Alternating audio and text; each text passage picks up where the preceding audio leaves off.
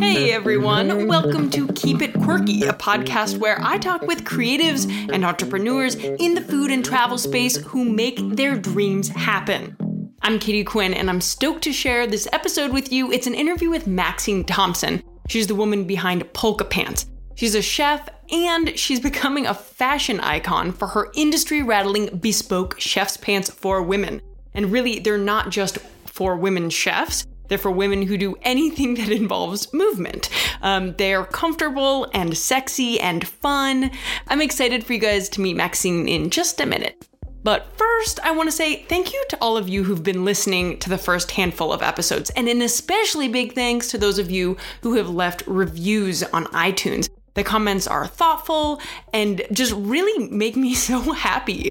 Um, so thank you. If you haven't left a review and you dig what you hear, um, consider taking a moment to leave a review. It helps other people find this podcast in the crazy sea of podcasts that's out there now. Also, um, I'm still perfecting the audio here, so hang in with me because I got a new setup. In a few episodes, the audio quality will improve, you'll hear. Um, if any of you are audio mavericks out there, shoot me a note on Twitter at QKD or Instagram at QKD and let me know which setup you prefer. Right now, I'm using the Rode USB mic. Um, I also have a Zoom H4n and the times when my track sounds a little distant in like the last episode and maybe sometimes in this upcoming episode, it's because I was using an older Rode mic, which I am no longer using. So again, bear with me, audio quality will continue to improve.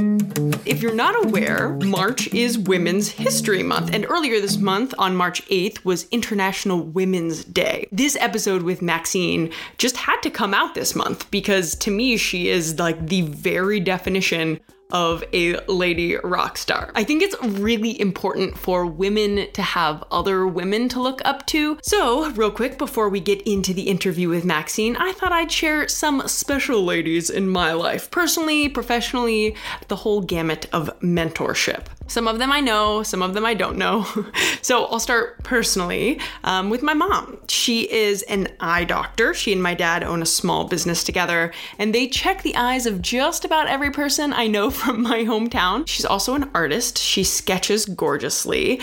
Um, and my mom is a master gardener. There are months of the year where you can, um, if you can't find her, you know that she's in her garden, sweating, garden gloves on, dirt all over, um, and tending to her gorgeous flowers and vegetable gardens. She's also an outstanding bread baker, and that takes real skill if you've ever tried to bake bread. She also volunteers for a lot of really worthy causes. She's on the hospital board, and one of her really big passions is female reproductive rights and um, the ability of family planning to improve lives. Um, she's volunteered for Planned Parenthood for years, and I'm so, so proud of her. And she is one of my major life mentors. On a more professional basis uh, would be Amanda Hesser and Merrill Stubbs. These are the outstanding businesswomen behind the food and e commerce website Food 52. I met them many years ago. Um, first, I met Amanda backstage at NBC's Today Show, where I was working, and then later, Merrill, uh, I met her through Amanda after they launched Food 52. I've created videos with them and for Food 52 throughout the years, and I am just in awe of their journey, and I am such a fan of their work. And I am thrilled that they are the kind of people who will respond to my emails when I email them. Um, and so here's a female mentor who doesn't know I exist, but that's okay. I'm happy to read her books and watch her take over the world from afar. I'm talking about the writer Chimamanda Ngozi Adichie. She wrote Americanah, which is one of my all time favorite books, Half a Yellow Sun, Purple Hibiscus, and other books, as well as short reads like We Should All Be Feminists, which completely demystifies and detaboos that word. This is not to alienate you dudes out there listening. You'll want to stick around too for Maxine's episode. Um, I just felt it important to acknowledge uh, the, this month since I am a woman. In just under two years, Maxine Thompson has grown Polka Pants into a recognized brand that's getting much deserved attention. In this episode, she talks about how she kind of stumbled into this, um, but then also the strategy that was involved in providing and developing a product that was much needed in the culinary industry. She talks about how she stays sane and she offers her tips like a little technology band time and going out dancing with friends. As you'll hear, Maxine is from Australia and I loved editing this episode because I just love her accent. Here's a little taste. How you doing? I'm good. How are you going? Doing great. Going great. Going great. I know. How are you going? I always get in trouble for that. Is that that's an Australian Yeah, thing? it is. I'm trying so hard to beat it out of me, but I think it's just getting worse. And I already told you about what Maxine does, but I'll let her explain. Here's the interview. Hope you enjoy it as much as I enjoyed having the conversation. So I founded a company called Polka Pants. So we make tailored chef trousers for women. Um, it started off as chef trousers, but now we're kind of not rebranding, but making it's more for women who work in hospitality or any sort of practical occupation where you need comfortable trousers. We only do trousers at the moment. Um, that's it. Just make one product and do it really well. You were telling me that a good friend of yours who's a wedding photographer, which is also a very on your feet, you know, Yeah. hands on kind of thing, that she swears by She swears by them. Yeah, wedding photographers. We've got food photographers and food stylists, and a lot of ceramicists. Oh, cool. Um, because it's one of those things. Like you know, any job. You know, unless you have a specific, you know, work, you know, corporate attire that you have to wear. I think, you know, in the whole relaxed culture and everyone being, you know, a lot more flexible with the standards of dress in uh, workplaces, you get can end up wearing exactly the same thing every day. So if you buy a pair of jeans, you wear them out on a Friday night, you wear them to work on Monday, and so there's never any like differentiation in your wardrobe. So polka pants kind of provides the gap, so you can still have a nice pair of trousers that are flattering and look nice, but you kind of only want to wear them. To work, I wear mine out, but that's because I just wear them all the time because I don't own anything else. brand representing. yeah, be the brand. I love it. With polka pants, Mm-hmm. you are filling a void. Like I I cannot believe that it has not occurred to other people to make tailored chef's trousers for women. Yeah, I thought that as well when I started thinking about it and researching. I was like, how has this never been done before? There's a few companies that make them, but not specifically for women and not specifically for chefs, and they're still really gross. um, but yeah, when you say it to anybody who knows about the industry, who's worked in the industry, they're like, oh, of course. Why didn't I think of that? Of course, there's a need for that. And like people who don't work in the industry, it takes them a little bit longer, but they finally clock onto it as well. So when I was in culinary school, and for any of you listening who have worked at a restaurant, Mm-hmm. you know that the chef's pants that you wear are baggy and um, like do not make you feel good in your body. Not comfortable. They're not comfortable, and like I would always trip on mine. Actually, mine were too long though. That was just an issue with hemming for myself. Oh no, but you then you roll them up, but then they keep rolling, like folding, fold, like the unrolling, and then you trip over them, and it's yeah. I had I had to do the same. Or you put them up so high that you don't even have to wear a bra because they're so big that you can just do the waistband up underneath. Tell me about the moment or the time that it occurred to you, oh, this is something that's needed and I can do something about it. Yeah, well, I was working. Um, I went to culinary school in America and then in New York at what's it called now? ICC. It was called FCI when I went there. And then I moved back to Australia and went from New York to a tiny town called Tasmania because I hated myself and was working in a really beautiful restaurant. Um, it was we worked six days a week and it was a 10 course tasting menu that changed every day so it was a really hot kitchen and it was like open plan kitchen as well so people could see what we we're doing and there was only three of us and i had bought like some generic chef trousers i think on the way to my trial and so I was just wearing those, and I was like, these are awful. And like, people can see me in this. And obviously, having studied fashion design, I kind of care about my appearance. And like, you know, it's a stupid thing to care about in a kitchen, but I feel like if I look at least half decent, then I'm probably going to cook better. So I was just like, what is going on? And so I tried to, I bought like trousers, you know, from ASOS or high street stores. I tried cooking in like high waisted tight jeans, and some trousers I would scrub the stove down at the end of the night, and all the dye from the fabric would bleed all over my chef whites. So I had all these chef whites with just like black stains all over them. So I just thought that, you know, it was ludicrous that I couldn't find anything.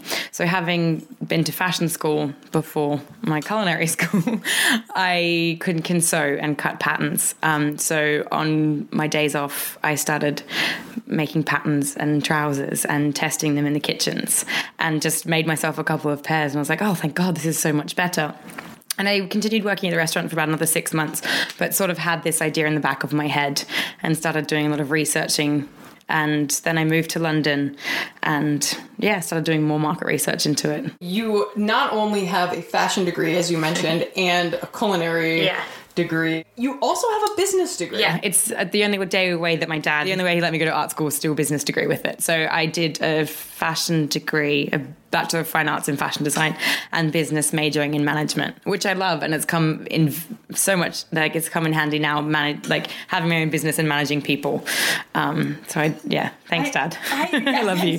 so chronologically speaking, Australia, fashion, New York. Worked in fashion. I worked for Chanel for a little while. Whoa. Um, my sisters and I at that time were writing a cookbook just to make things more confusing. Oh my god. and it was about to come out and none of us were trained chefs at that point and i was miserable at my job and so i kind of put my hand up to go to culinary school so that the book could have a bit more street cred Wow. and get out of my job and still stay in new york because i didn't want to leave so i had to figure out a way to get sponsored like get a visa somehow Years later, then you moved to London and s- and s- launch a business. yeah from new york back to australia for not long okay. nine months Tasmania bit. yeah nine months and then to london about four years ago You have managed to take all of the skills and interests that you have that are seemingly pretty disparate business, Yeah. fashion, food and you really have combined them all in the most necessary Mm. and um, successful way. yeah That's so cool. Like I just I, getting there. I just love your story so much. And it's good because I've got to meet a whole bunch of incredible women like yourself just through Polka Pants. Can I just say too that the female in food community here in London is exceptional Yeah. and exceptionally welcoming. It's amazing because I because I kind of like you. I moved here and I like I lived in Bristol years ago, like ten years ago. So I had some friends, but in terms of like the food community, because I was a different person, like interest wise, that I was like when I was eighteen. Like so, really into food and wine now. And my friends from those days aren't really. So I moved to London and didn't really have anybody to go out to restaurants with or talk about nerd out about food to. And through Polka Pants, I now have like endless females to talk about it too, which is wonderful, and males as well. But yeah, made like some of my best girlfriends here. I don't wouldn't have found through polka pants without polka pants. So That's fantastic. just really why I did it, so I can meet cool girls. Just make cool friends. Yeah, I mean here and around the world as well. How did you land on the name Polka Pants? This is gonna. I'm gonna try and make this as short and concise as possible.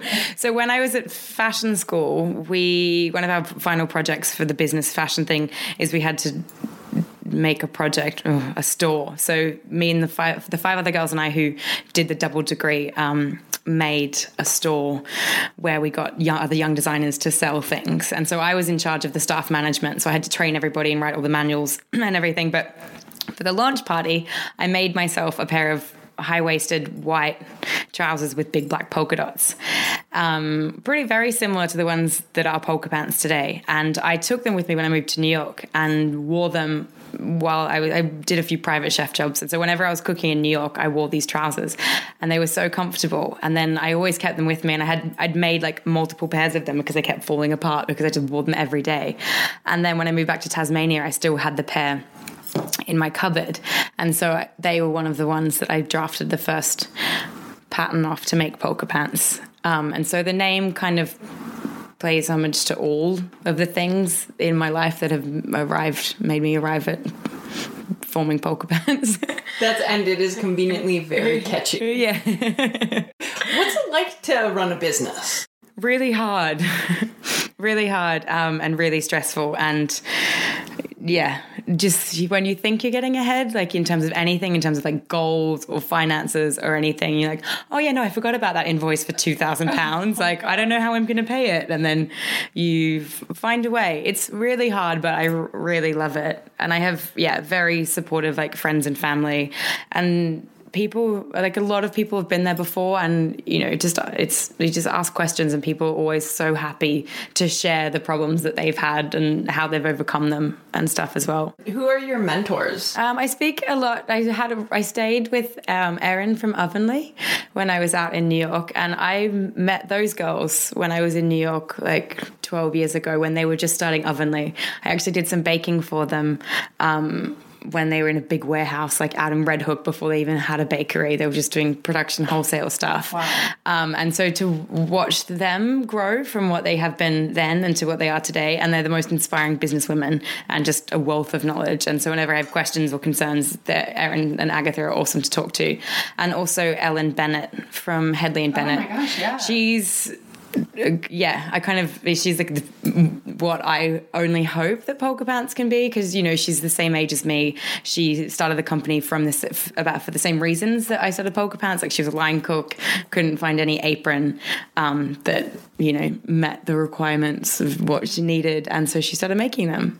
And now she has you know a huge in-house production studio where she pays everybody health care and above minimum wage, and she's just an absolute powerhouse. She's awesome, but she's wonderful as well. I met her her at the Cherry Bombe Jubilee, oh, and nice. I have her phone number and send her text messages and emails, and she's so helpful always, and it always takes the time to respond. That's incredible. So it's really like lovely having those women who have come, you know, from the same position and worked and look at where they are today. I think it's so important for women to have uh, female role models yeah. and whether you're lucky enough to know them and talk with them or even just seeing that a woman has done something exactly. awesome. Of course, it goes without saying the Cherry Bombe girls like Kerry yeah. and what they've done for like the female food community and everything. They're just like, and also so supportive of me. They're just wonderful. Maxine and I met. Um, I think the first time we really hung out was at a um, boozy brunch with Kerry Diamond. That went for about Cher- ten hours. yeah, all afternoon on like a sunny, beautiful Sunday in London. Yeah, it was great. Um, Kerry Diamond was there of Cherry Bombe. Melissa Hemsley was was there. Um, that was such a fun hang. I think that was maybe the first time when I was like, all right, I think I'm cool been in London. London. about three weeks. I, I was very new. I think yeah, I think it was less than a month. You're yeah. right. Um, and I was like, all right, all right, London's pretty great. cool. great fun. and then after that, um, the next time I saw you was when you were one of London's top young chefs, um, and you had a dinner party at Borough Market. Yeah, it was part of a dinner series run curated by um, Natalia Ribby, who does Ladies of Restaurants, um, and so she kind of put together four um, chefs to do a takeover once uh, once every weekend for a month in June. So I kind of kicked it off. It was to tie in with London Food Month, of which is June, um, and so I kicked it off, which was terrifying. you killed it, Maxine. Yeah, well, I'd never cooked in London before my own, and I was like, oh no, if I screw it up, everyone's going to think I'm a phony because I've started chef trousers for women and I can't cook. no, it was incredible. It was so every course was amazing. The um, the rice. What? How? How did you prepare that rice? It was like a sushi rice cut into squares and then fried on all sides. Yeah, it was, it was like such a surprisingly amazing thing. It yeah, it was meat. Yeah, because it was quite sweet and salty. Mm-hmm. Um, and then yeah, rare beef. Yes. And the pasta dish that I think freaked everybody out. It was my favorite thing on the menu. It had a, a dashi, dashi and yeah, then yeah. Uh, bonito flakes. Yeah. I mean, I thought it was fantastic. And then the dish that I've thought about many a time since that evening. It was your deep fried olive oil ice cream. Mm-hmm. Uh, tell us about that dish that is i hadn't made it really before then i don't think. I just kind of had it back in my memory because it was when like, growing up in australia we kind of lived you know 15 minutes from the beach but one of our best friends lived right on the beach and we'd get up and go surfing all day and i think i was about 13 and there was this like really funny uh, chinese restaurant not funny a really sweet chinese restaurant like 15 minutes from their beach house and it was the first place where we were allowed as like 13 year olds to go out and have dinner on our own. So we thought we were like super sophisticated eating spring rolls and drinking diet coke. so with like so sunburnt. But one of the things that they had on the menu uh, for dessert was deep fried ice cream, and so it just reminds me of you know a really happy time my child. I mean, my childhood was very happy, but you know summer days were just like long and don't have to go to school and really sunburnt, hanging out with your mates, going surfing, eating ice cream. And I don't have that kind of nostalgia rolled up in these, and I still love them, I think they're delicious. Um, so actually, you guys, Maxine is showing me how to make this recipe on my YouTube channel, so I'll be sure to link to that in the show notes. I want to go back to your business, right? Mm-hmm. So Polka Pants. Yeah. It's it's awesome and it's getting so much more exposure and it's like blowing up.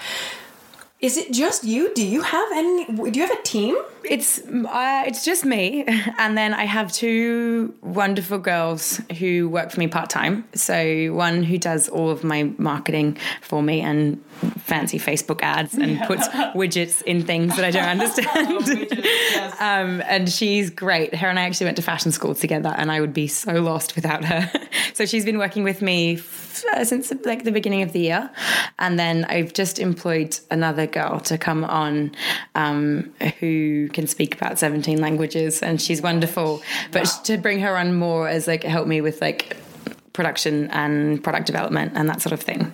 So it's exciting. It feels it's nice to go into the studio and well one day a week, two days a week, and have somebody else there rather than just being on your own. Because yeah. you know sometimes when it's just you, I because I deal with all the customer service stuff obviously and all the shipping and packaging. Sometimes you can spend you know, six hours doing that yeah. and not actually get anything done. And also, you just drive yourself insane. So it's nice to have some like fresh meat in the office to yeah. bounce some ideas off. Totally, and just like social interaction. Yeah. Um. So I've just yeah. So it's the three of us now. My my twin sister helps me do all the website stuff because she's wonderful.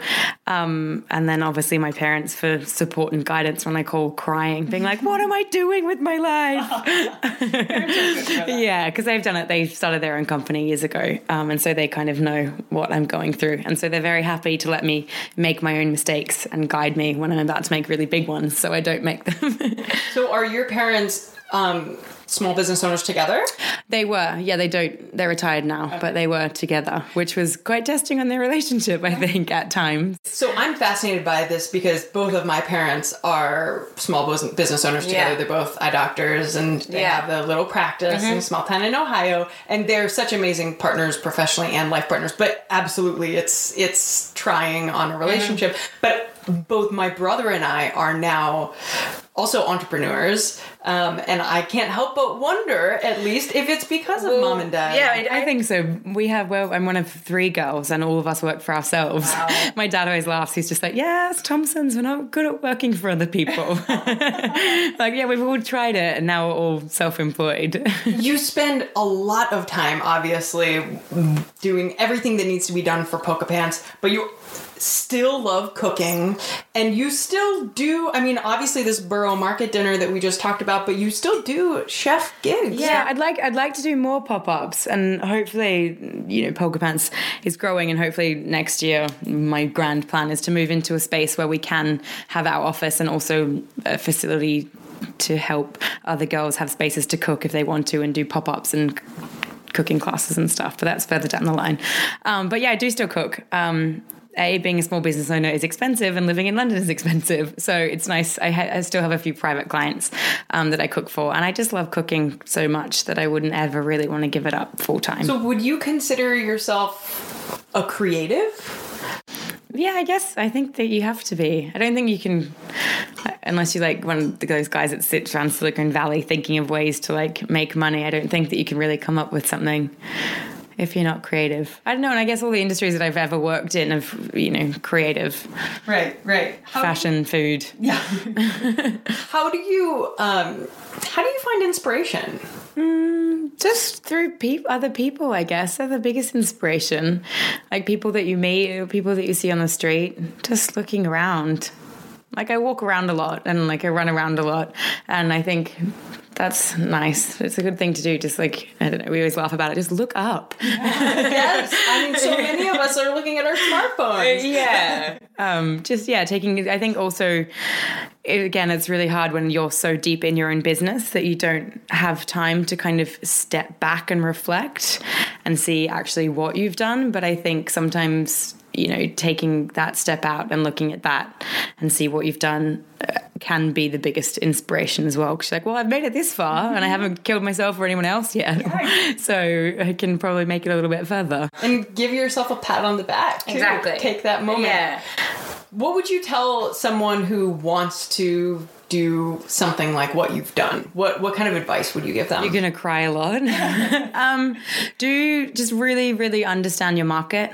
Like, you know, understand your competitors, what else is out there. If there's an actual need for your product, because it's all great. Like, you know, if you've got an idea for like the best something in the world, but if it already exists, then maybe you can do it. But what's going to be different about your product? And just you make sure that all of, you know, I guess the values and, and ethics in your product are aligned with the ones that you believe in, because you can't really create something that's fake or that you don't believe in, it won't get very far. do you sell worldwide? Yeah.